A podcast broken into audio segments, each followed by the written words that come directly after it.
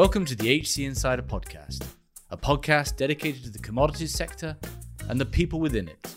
I'm your host, Paul Chapman.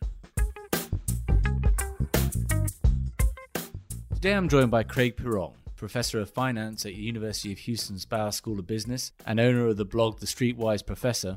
Craig is well known as one of the leading thinkers and authors on the commodity markets. Craig, thanks for joining us. It's a pleasure to be here. Today, we're going to talk about, I guess, the long term impacts of COVID 19 on the, the global commodities markets. It was a real shock to the system when the global lockdown hit and caused a number of failures almost immediately, thinking of Hin Leong and, and Zenrock in Singapore. Can you talk to the immediate impacts before we dig into the longer term side of things? Yes, and yeah, that's the the old thing about Warren Buffett used to say: when the tide goes out, that's where you find out where people were swimming without any trunks. And uh, so there were certainly several examples of that. Definitely. Did it expose anything more than just some organizations that hadn't hedged properly, or as you say, didn't have any have any trunks? What was the sort of the short term, immediate impact of COVID on the markets?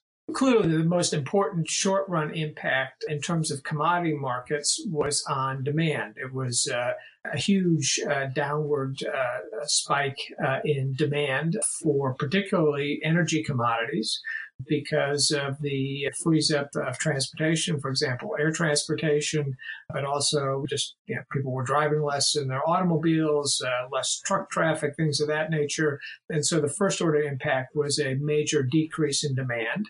And given the fact that commodity prices and energy prices uh, tend to be very uh, inelastically supplied, uh, a big drop in demand is going to immediately translate into a big drop in price. And that did have some immediate impacts on the investors, the sources of capital supplying the commodities markets. I think of perhaps can you talk us through what happened, what the, the fallout was from those losses in Asia, those organizations collapsed, because that had an immediate impact on trade finance, for example. Yes, and I, you know, I think in some respects that was the, the, the straw that broke the camel's back in trade finance. Trade finance has been under pressure for many years. So immediately in the aftermath of the financial crisis and the change in capital regulations uh, regard to banks, uh, which uh, essentially increased Uh, risk charges associated with, with trade finance. That was one of the, the, the, the first straws that made providing trade finance, particularly by major European banks, which were the bulwarks of the industry, less attractive. Then throughout the next decade, basically, we've had increases in various sorts of risk. For example, sanctions risk, which has hit some commodity trade finance suppliers quite heavily.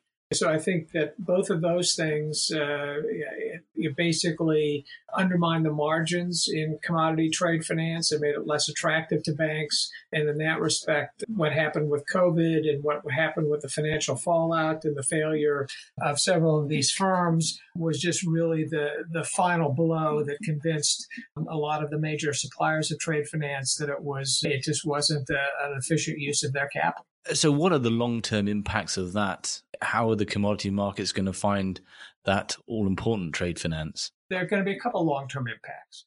The one long term impact is uh, essentially going to be to accelerate a trend that's been going on in the industry for some time, which is increasing consolidation, increasing uh, dominance of the major commodity trading firms, and the squeezing out of uh, smaller to medium sized firms.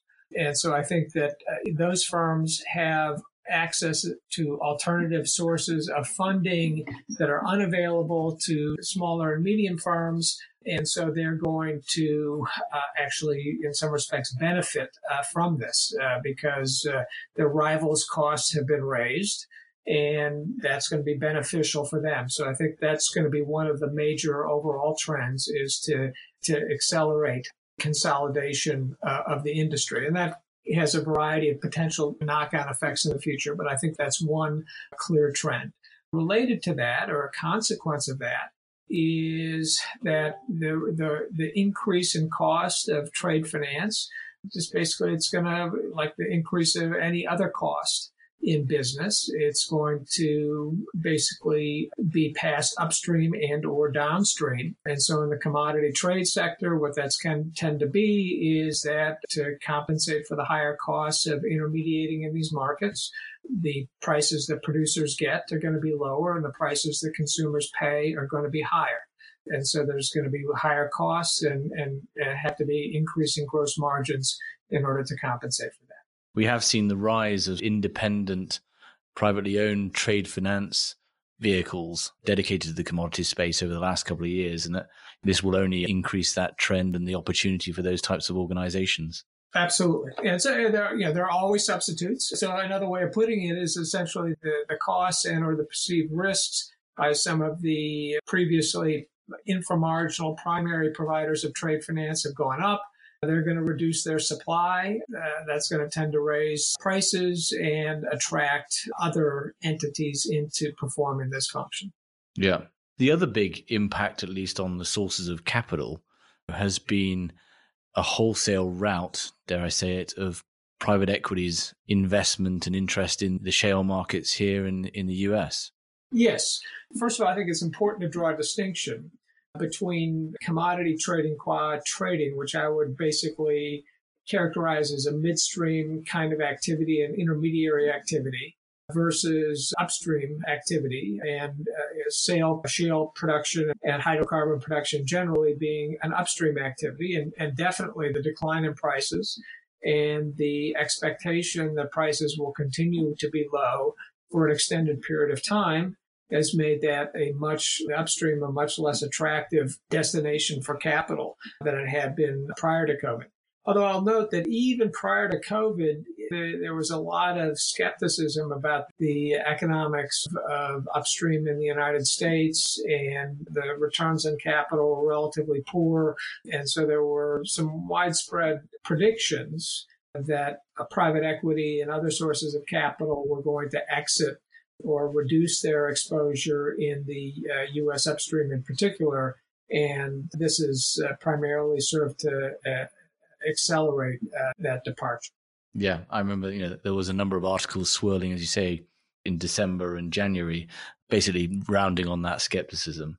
The, I guess, one we've discussed it on this podcast before, but one very memorable impact of COVID was the negative oil prices. Is has that driven any long term change in exchanges and how people account for risk? Is that something we now need to take into account in, in the future? Yeah, that's an interesting episode because the the COVID related demand decline and the associated accumulation of inventories was certainly a contributing factor to that. That was who essentially laid the groundwork for what happened. I guess it was April 20th uh, of 2020. But the negative oil prices themselves were almost certainly a technical factor associated with the liquidation of a couple hundred thousand barrels of, of open interest. And so what are going to be the consequences of that? First of all, the exchanges were prepared for negative prices, or at least the CME and ICE were, because they allowed negative prices to occur on their trading platform. The operational problems associated with the negative prices were more in the future commission merchant, the brokerage sector, where several notable entities, uh, such as Interactive Brokers systems, were not capable of handling uh, negative prices. And I think once burned, twice shy, they'll be able to handle that. The, the other issue is, and this is going to be the result uh, or the consequence, I think, of forensic exercises by the CME in particular, but also the CFTC, the Commodity Futures Trading Commission in the United States, as to what was actually the trading dynamics that caused that. And I think that the exchanges going forward will be introduce preventative measures going forward. So, uh, yeah, I, I can't say it's a one-off, but it's uh, you know again one of those kind of things is that uh, uh, once that's occurred, given the the hugely disruptive effects that it had, I think that the exchanges and the regulators are going to be extremely uh, focused on making sure that it doesn't happen again. Does that suggest that there's some suspected impropriety about that particular event? It remains to be seen. There have been lawsuits filed alleging manipulation.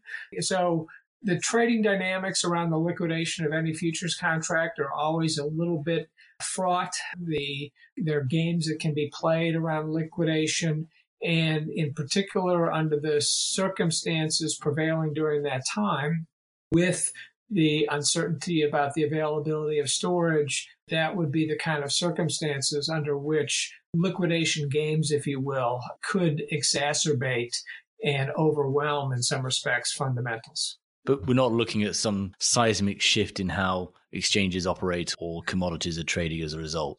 Yeah, I don't think so. Like I say, it's just going to be that that exchanges have always been particularly vigilant, vigilant about looking at how commodity contracts trade out, and I think that this will primarily serve to increase their vigilance uh, and maybe focus on particular mechanisms. For example, one factor that's been addressed or raised in the context of the April 19th uh, episode was the what are called trade at settlement contracts, where people early in the day say, Hey, I'll just buy or sell the expiring futures contract at whatever is the settlement price at the end of the day.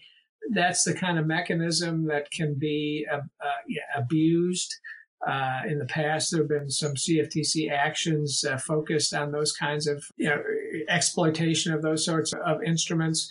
And so I think that there might be some more uh, focus on those and maybe some more uh, regulation or scrutiny around those.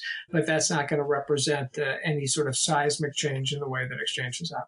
The straw that broke the camel's back from plentiful trade finance out there. And that will, as you say, lead to potentially rising costs and has driven consolidation, which I think we're going to come back to.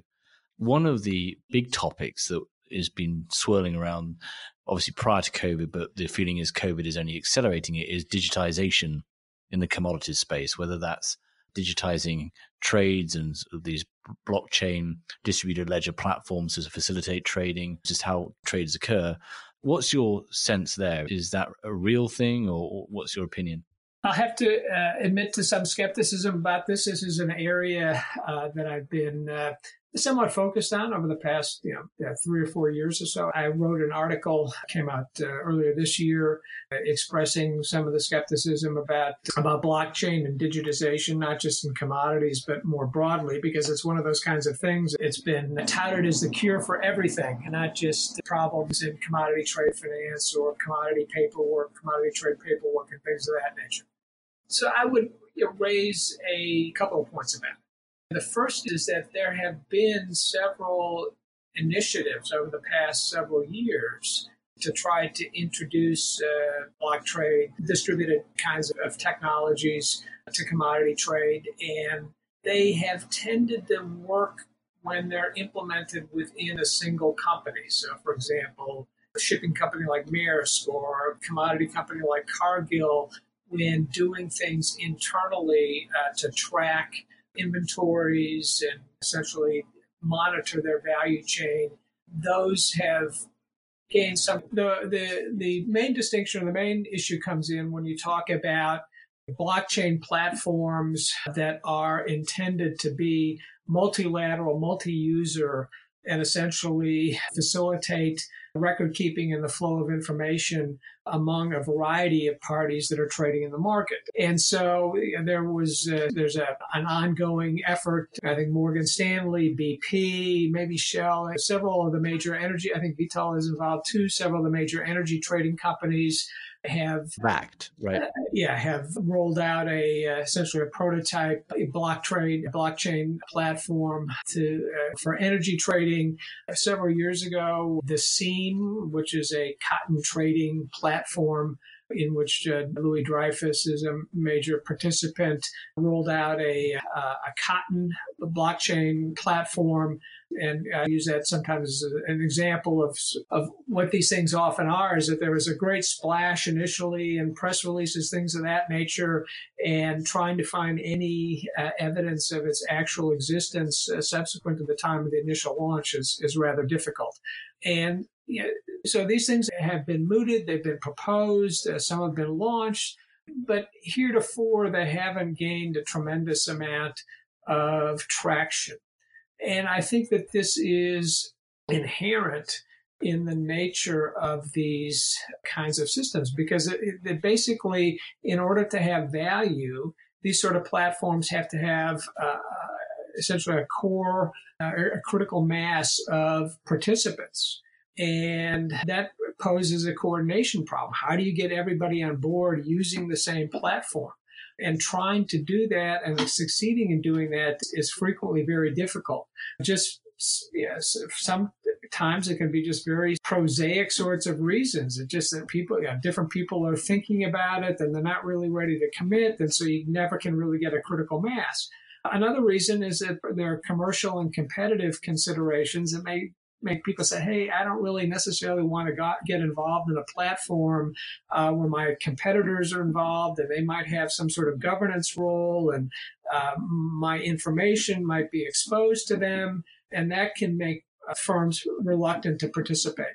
And frequently, you can have a, a coordination problem associated with getting these things started and getting the critical mass.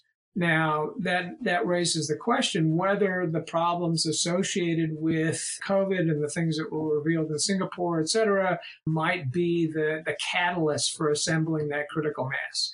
It's possible, but I have to consider myself still somewhat skeptical about it. I think that the that the the obstacles to buy-in are are pretty high, and and also there's some questions about whether blockchain can actually solve and digitization more generally can solve some of the problems that have cropped up in recent years. And, and, in that regard, what I would say is that a lot of the problems that we've seen recently, these are not new things. These are sort of hardy perennials.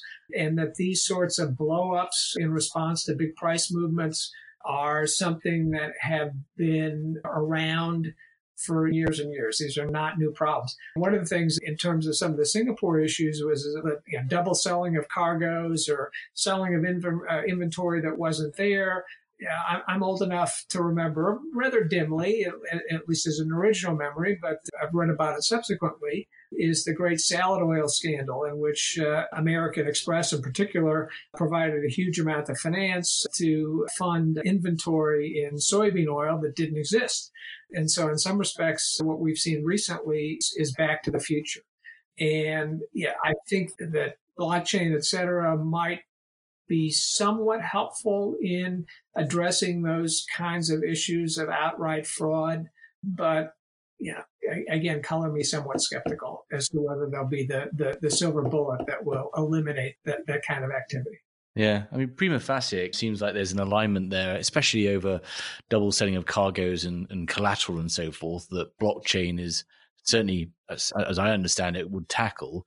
It's interesting to wonder whether actually what would be the catalyst for this would be the trade finance, the banks um, demanding it and that might be the driver that gets that that network effect that you you talk about as potentially limiting. I think that's true, but I, on the other hand, if they're leaving the market, they're not going to be the catalyst. That's eh, and, and then also you have the issue of the coordination problem among the banks because again, just one bank starting their platform is really not going to be an industry solution. So then you have to have the banks play together and and that raises another issue that I addressed in the uh, the paper, which was in the Journal of uh, Applied Corporate Finance uh, that I alluded to, which is that whenever you have these sort of industry wide endeavors, then that immediately raises antitrust issues.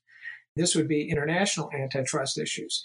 And I think that also may be another impediment to these sort of efforts because these kinds of things tend to get enhanced scrutiny from antitrust regulators.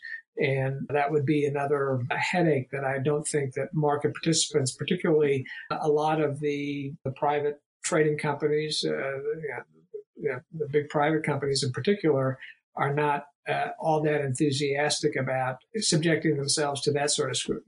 Yeah, and that's a pretty neat segue rounding back on that consolidation. Uh, you know, we have seen over the last 20 years, and particularly I think the last 10 since the global financial crisis, we've gone from a plethora of trading houses of various sizes and a few larger ones to now really the that sector, that global trading independent being dominated by four, or five really big players. COVID has accelerated that, as you say, of really only those large organizations really have access to the financing that they need. Do, do you think that's a continuing trend that, that COVID is only accelerating? And, and very briefly, what does that ultimately mean for the commodities space? Yeah, I think that COVID is going to going to contribute to that, and particularly the channel by which it's going to contribute to that is this uh, reduction in trade finance from traditional sources, and so in particular, many of the major trading houses have proved themselves to be somewhat innovative in, uh, finding uh, uh, uh new ways uh, to fund themselves fund their working capital in particular. And this is a very working capital focused and working capital intensive industry. And so this is going to, this is going to increase their advantage in that dimension. And so it's going to cement and perhaps expand their dominance. And so it has a couple of longer term consequences. The one I think I alluded to earlier, which is essentially it's going to mean that, that, that that gross margins in the industry are going to go up to the detriment of, of consumers and producers. And, but also it raises an issue uh, that I addressed in one of the working papers that I did for Trafigura you know, you know, a handful of years ago.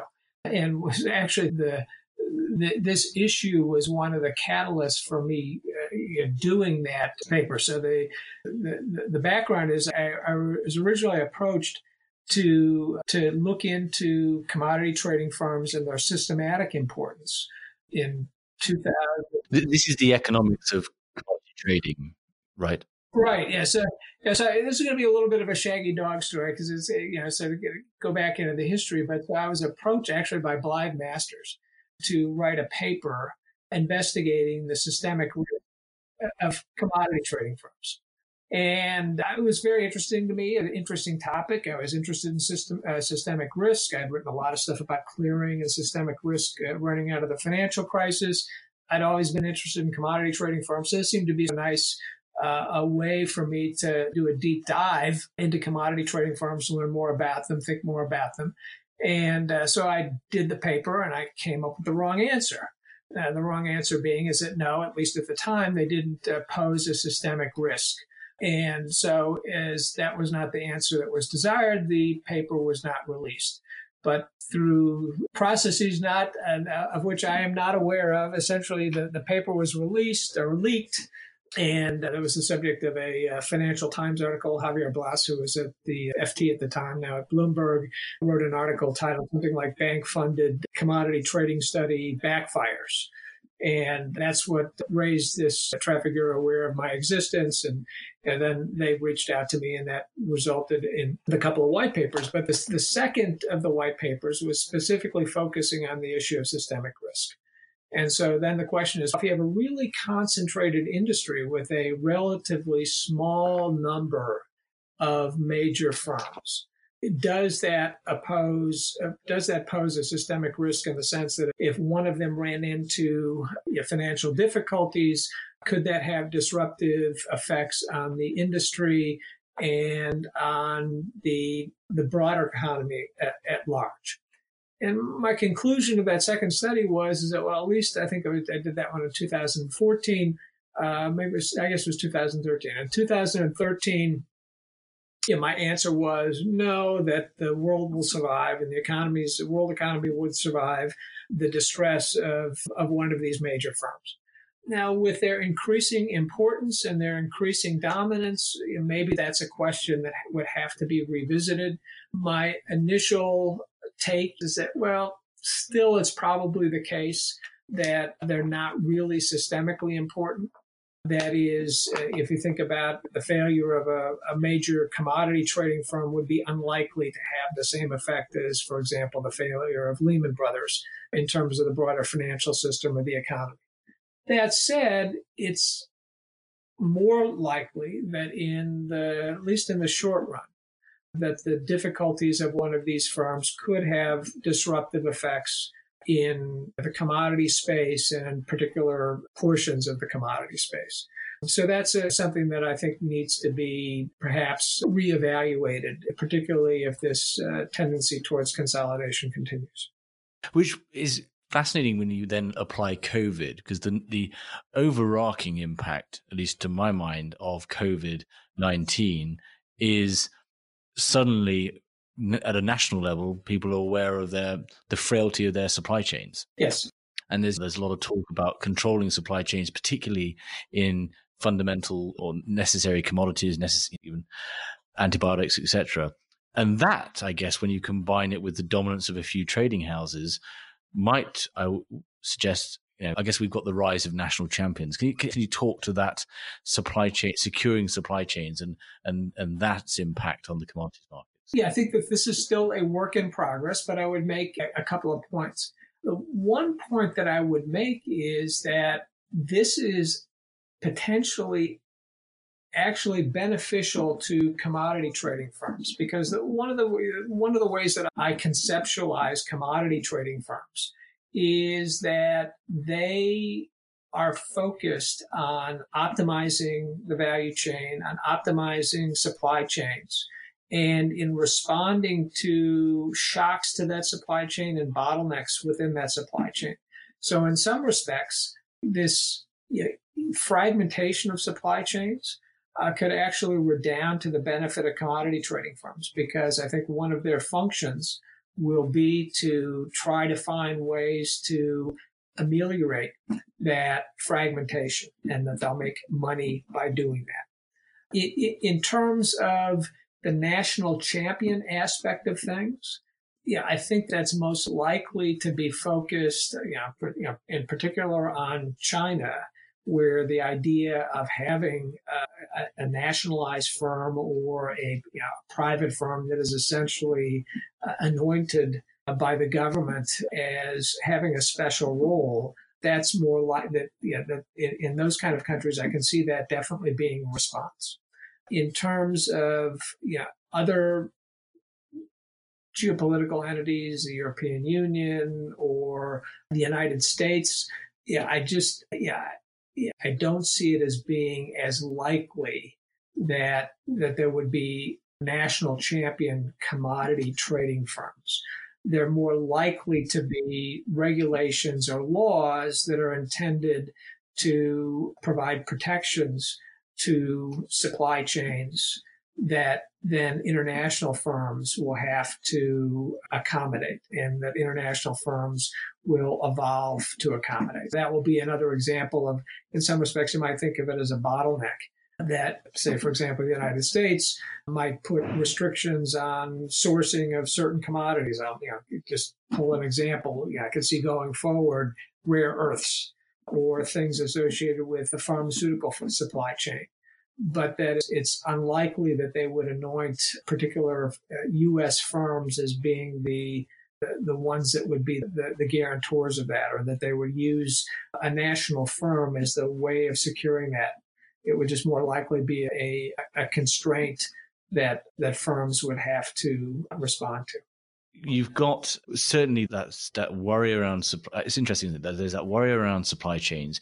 You've already, and it, that might itself probably a bigger subject than this podcast, but it be accelerating or contributing to a, a, a deglobalization, decoupling that's going on within the global economy, which, as, as you say, is only going to provide more opportunity for the trading houses to do what they do, which is intimate, intermediate the the commodities, the flow of physical commodities, and I guess they have a rare expertise in being able to move these commodities around from different regions, different countries, etc. So with that accelerating de or potential deglobalization, yeah, they are. It is going to provide a lot of opportunity. Yeah, no, absolutely, and I, I think that's, uh, and in particular, one of those things that these firms, uh, you know, are somewhat expert at is uh, arbitraging, if you will, some of the political issues and legal issues. Now, sometimes that's perhaps exposed them to some some risk. It certainly has exposed them to some risk, but that's one of their comparative advantages is sort of looking at, at, at not just the physical environment, the, the, economic fundamental environment, but looking at the, the legal and political environment and finding ways to uh, move stuff from where it's an excess supply to where it's an excess demand, but in ways that respects those those legal and, and regulatory constraints. And again, it, if you if there's something that you have a comparative advantage in and that and that thing is increased that actually redounds to your benefit. I'll give you an interesting example of that. I think if you look at the uh, what happened in response to the sort of the initial trade war, I know it sounds like ancient history, but in 2018, 2019, in various restrictions between the United States and China, some some commodity trading firms uh, benefited from that. Benefited from that because they were able to uh, uh, have workarounds in order to respond to that. And they also had assets in the right places.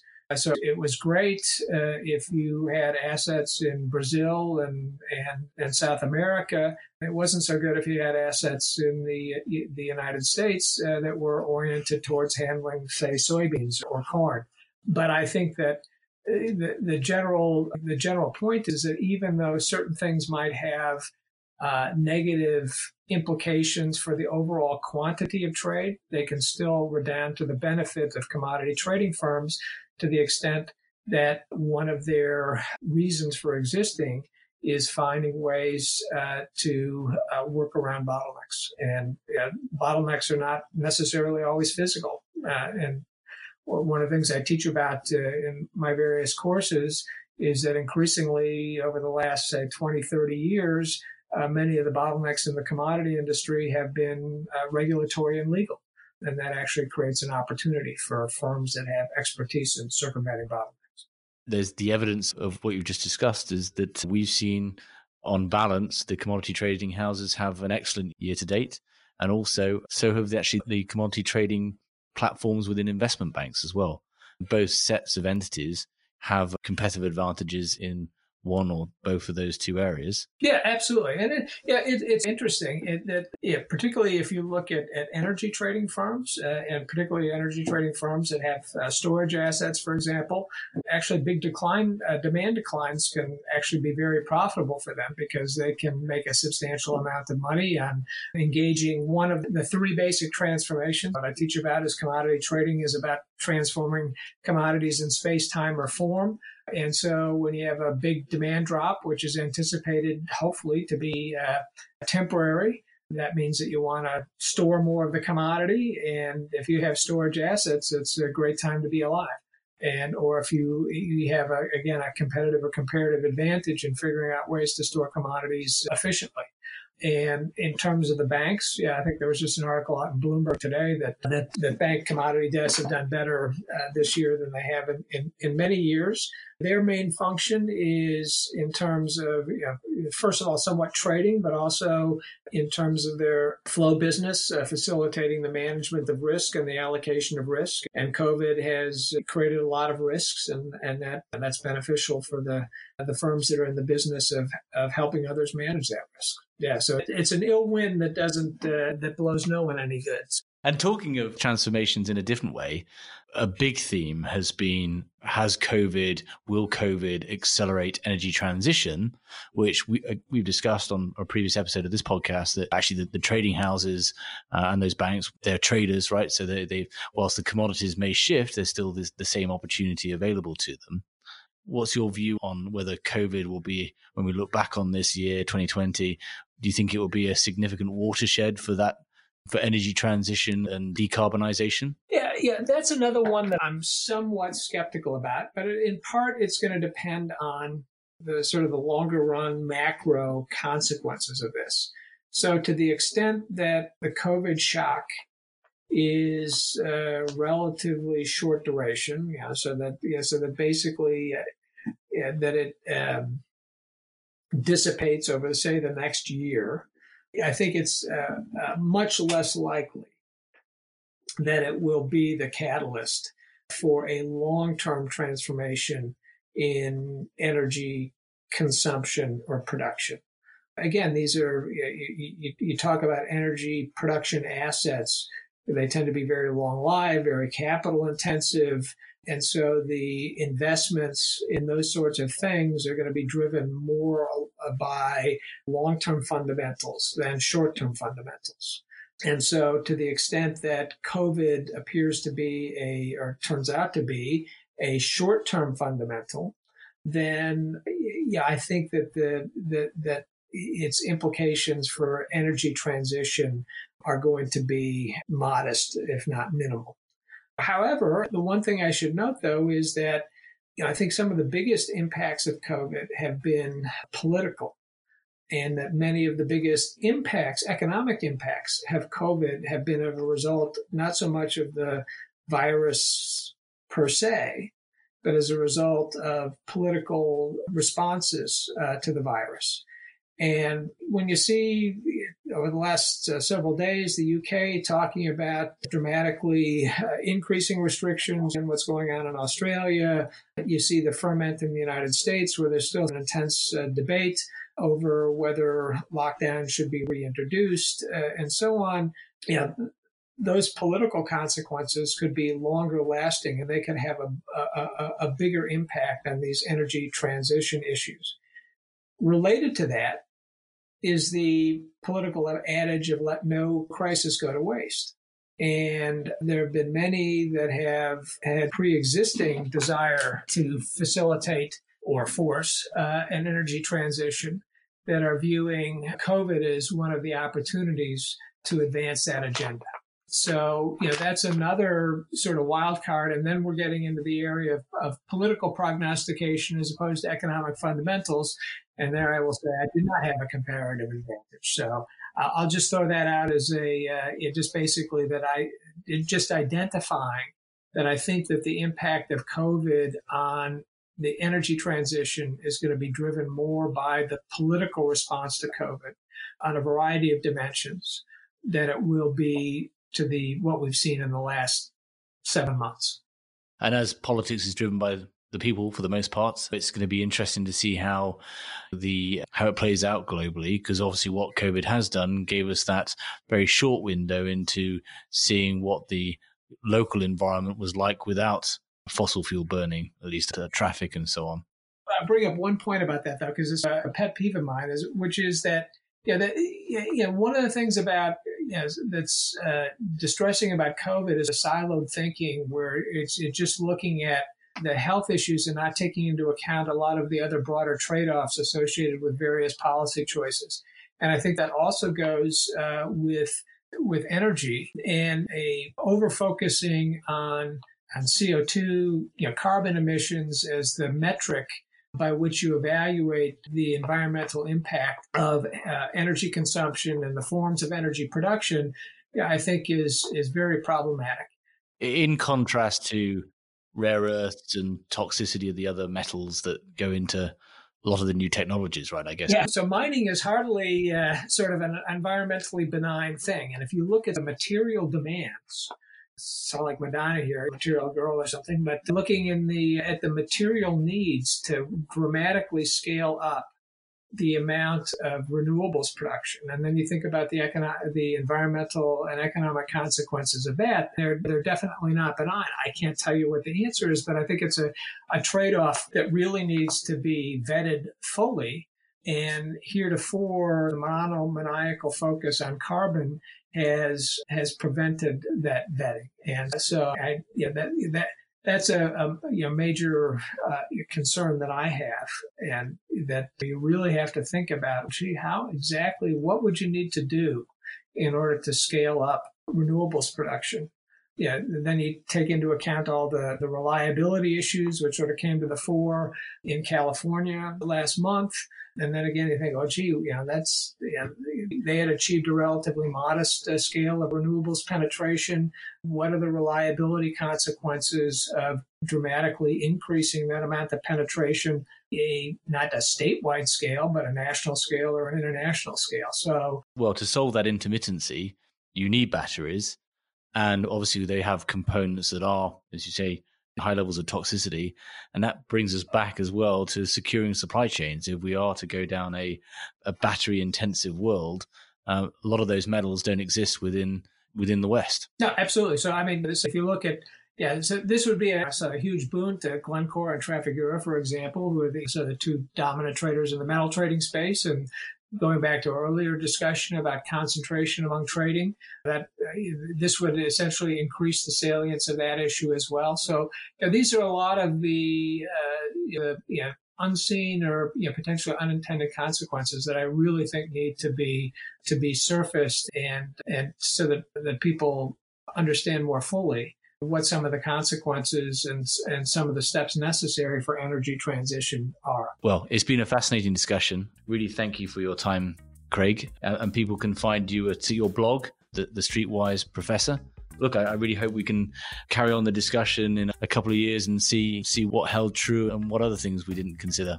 Maybe that will be conditional on how accurate my predictions were. I don't know. So we'll see. so, but it's, it's, a pleasure. I've enjoyed the conversation, and I hope your listeners uh, benefit by it. Thank you for listening. If you enjoyed this episode and want to support the show, please give us a positive review on Apple Podcasts or Spotify. To find out more about HC Insider and Human Capital, a search firm dedicated to the commodities sector, go to www.hcinsider.global, where you'll find more original content on the commodities sector and more details on our offering as a search firm and our locations around the world. Thanks again for listening.